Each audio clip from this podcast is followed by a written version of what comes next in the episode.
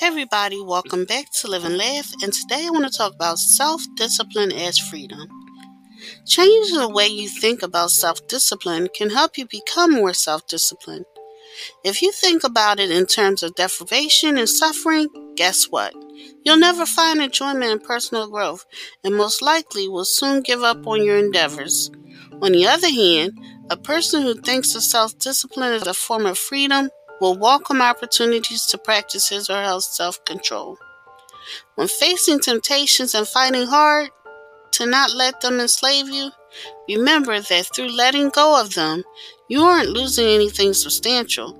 The freedom to be a master of your thoughts and emotions is ultimately worth more than any temporary gratification of what you're depriving yourself.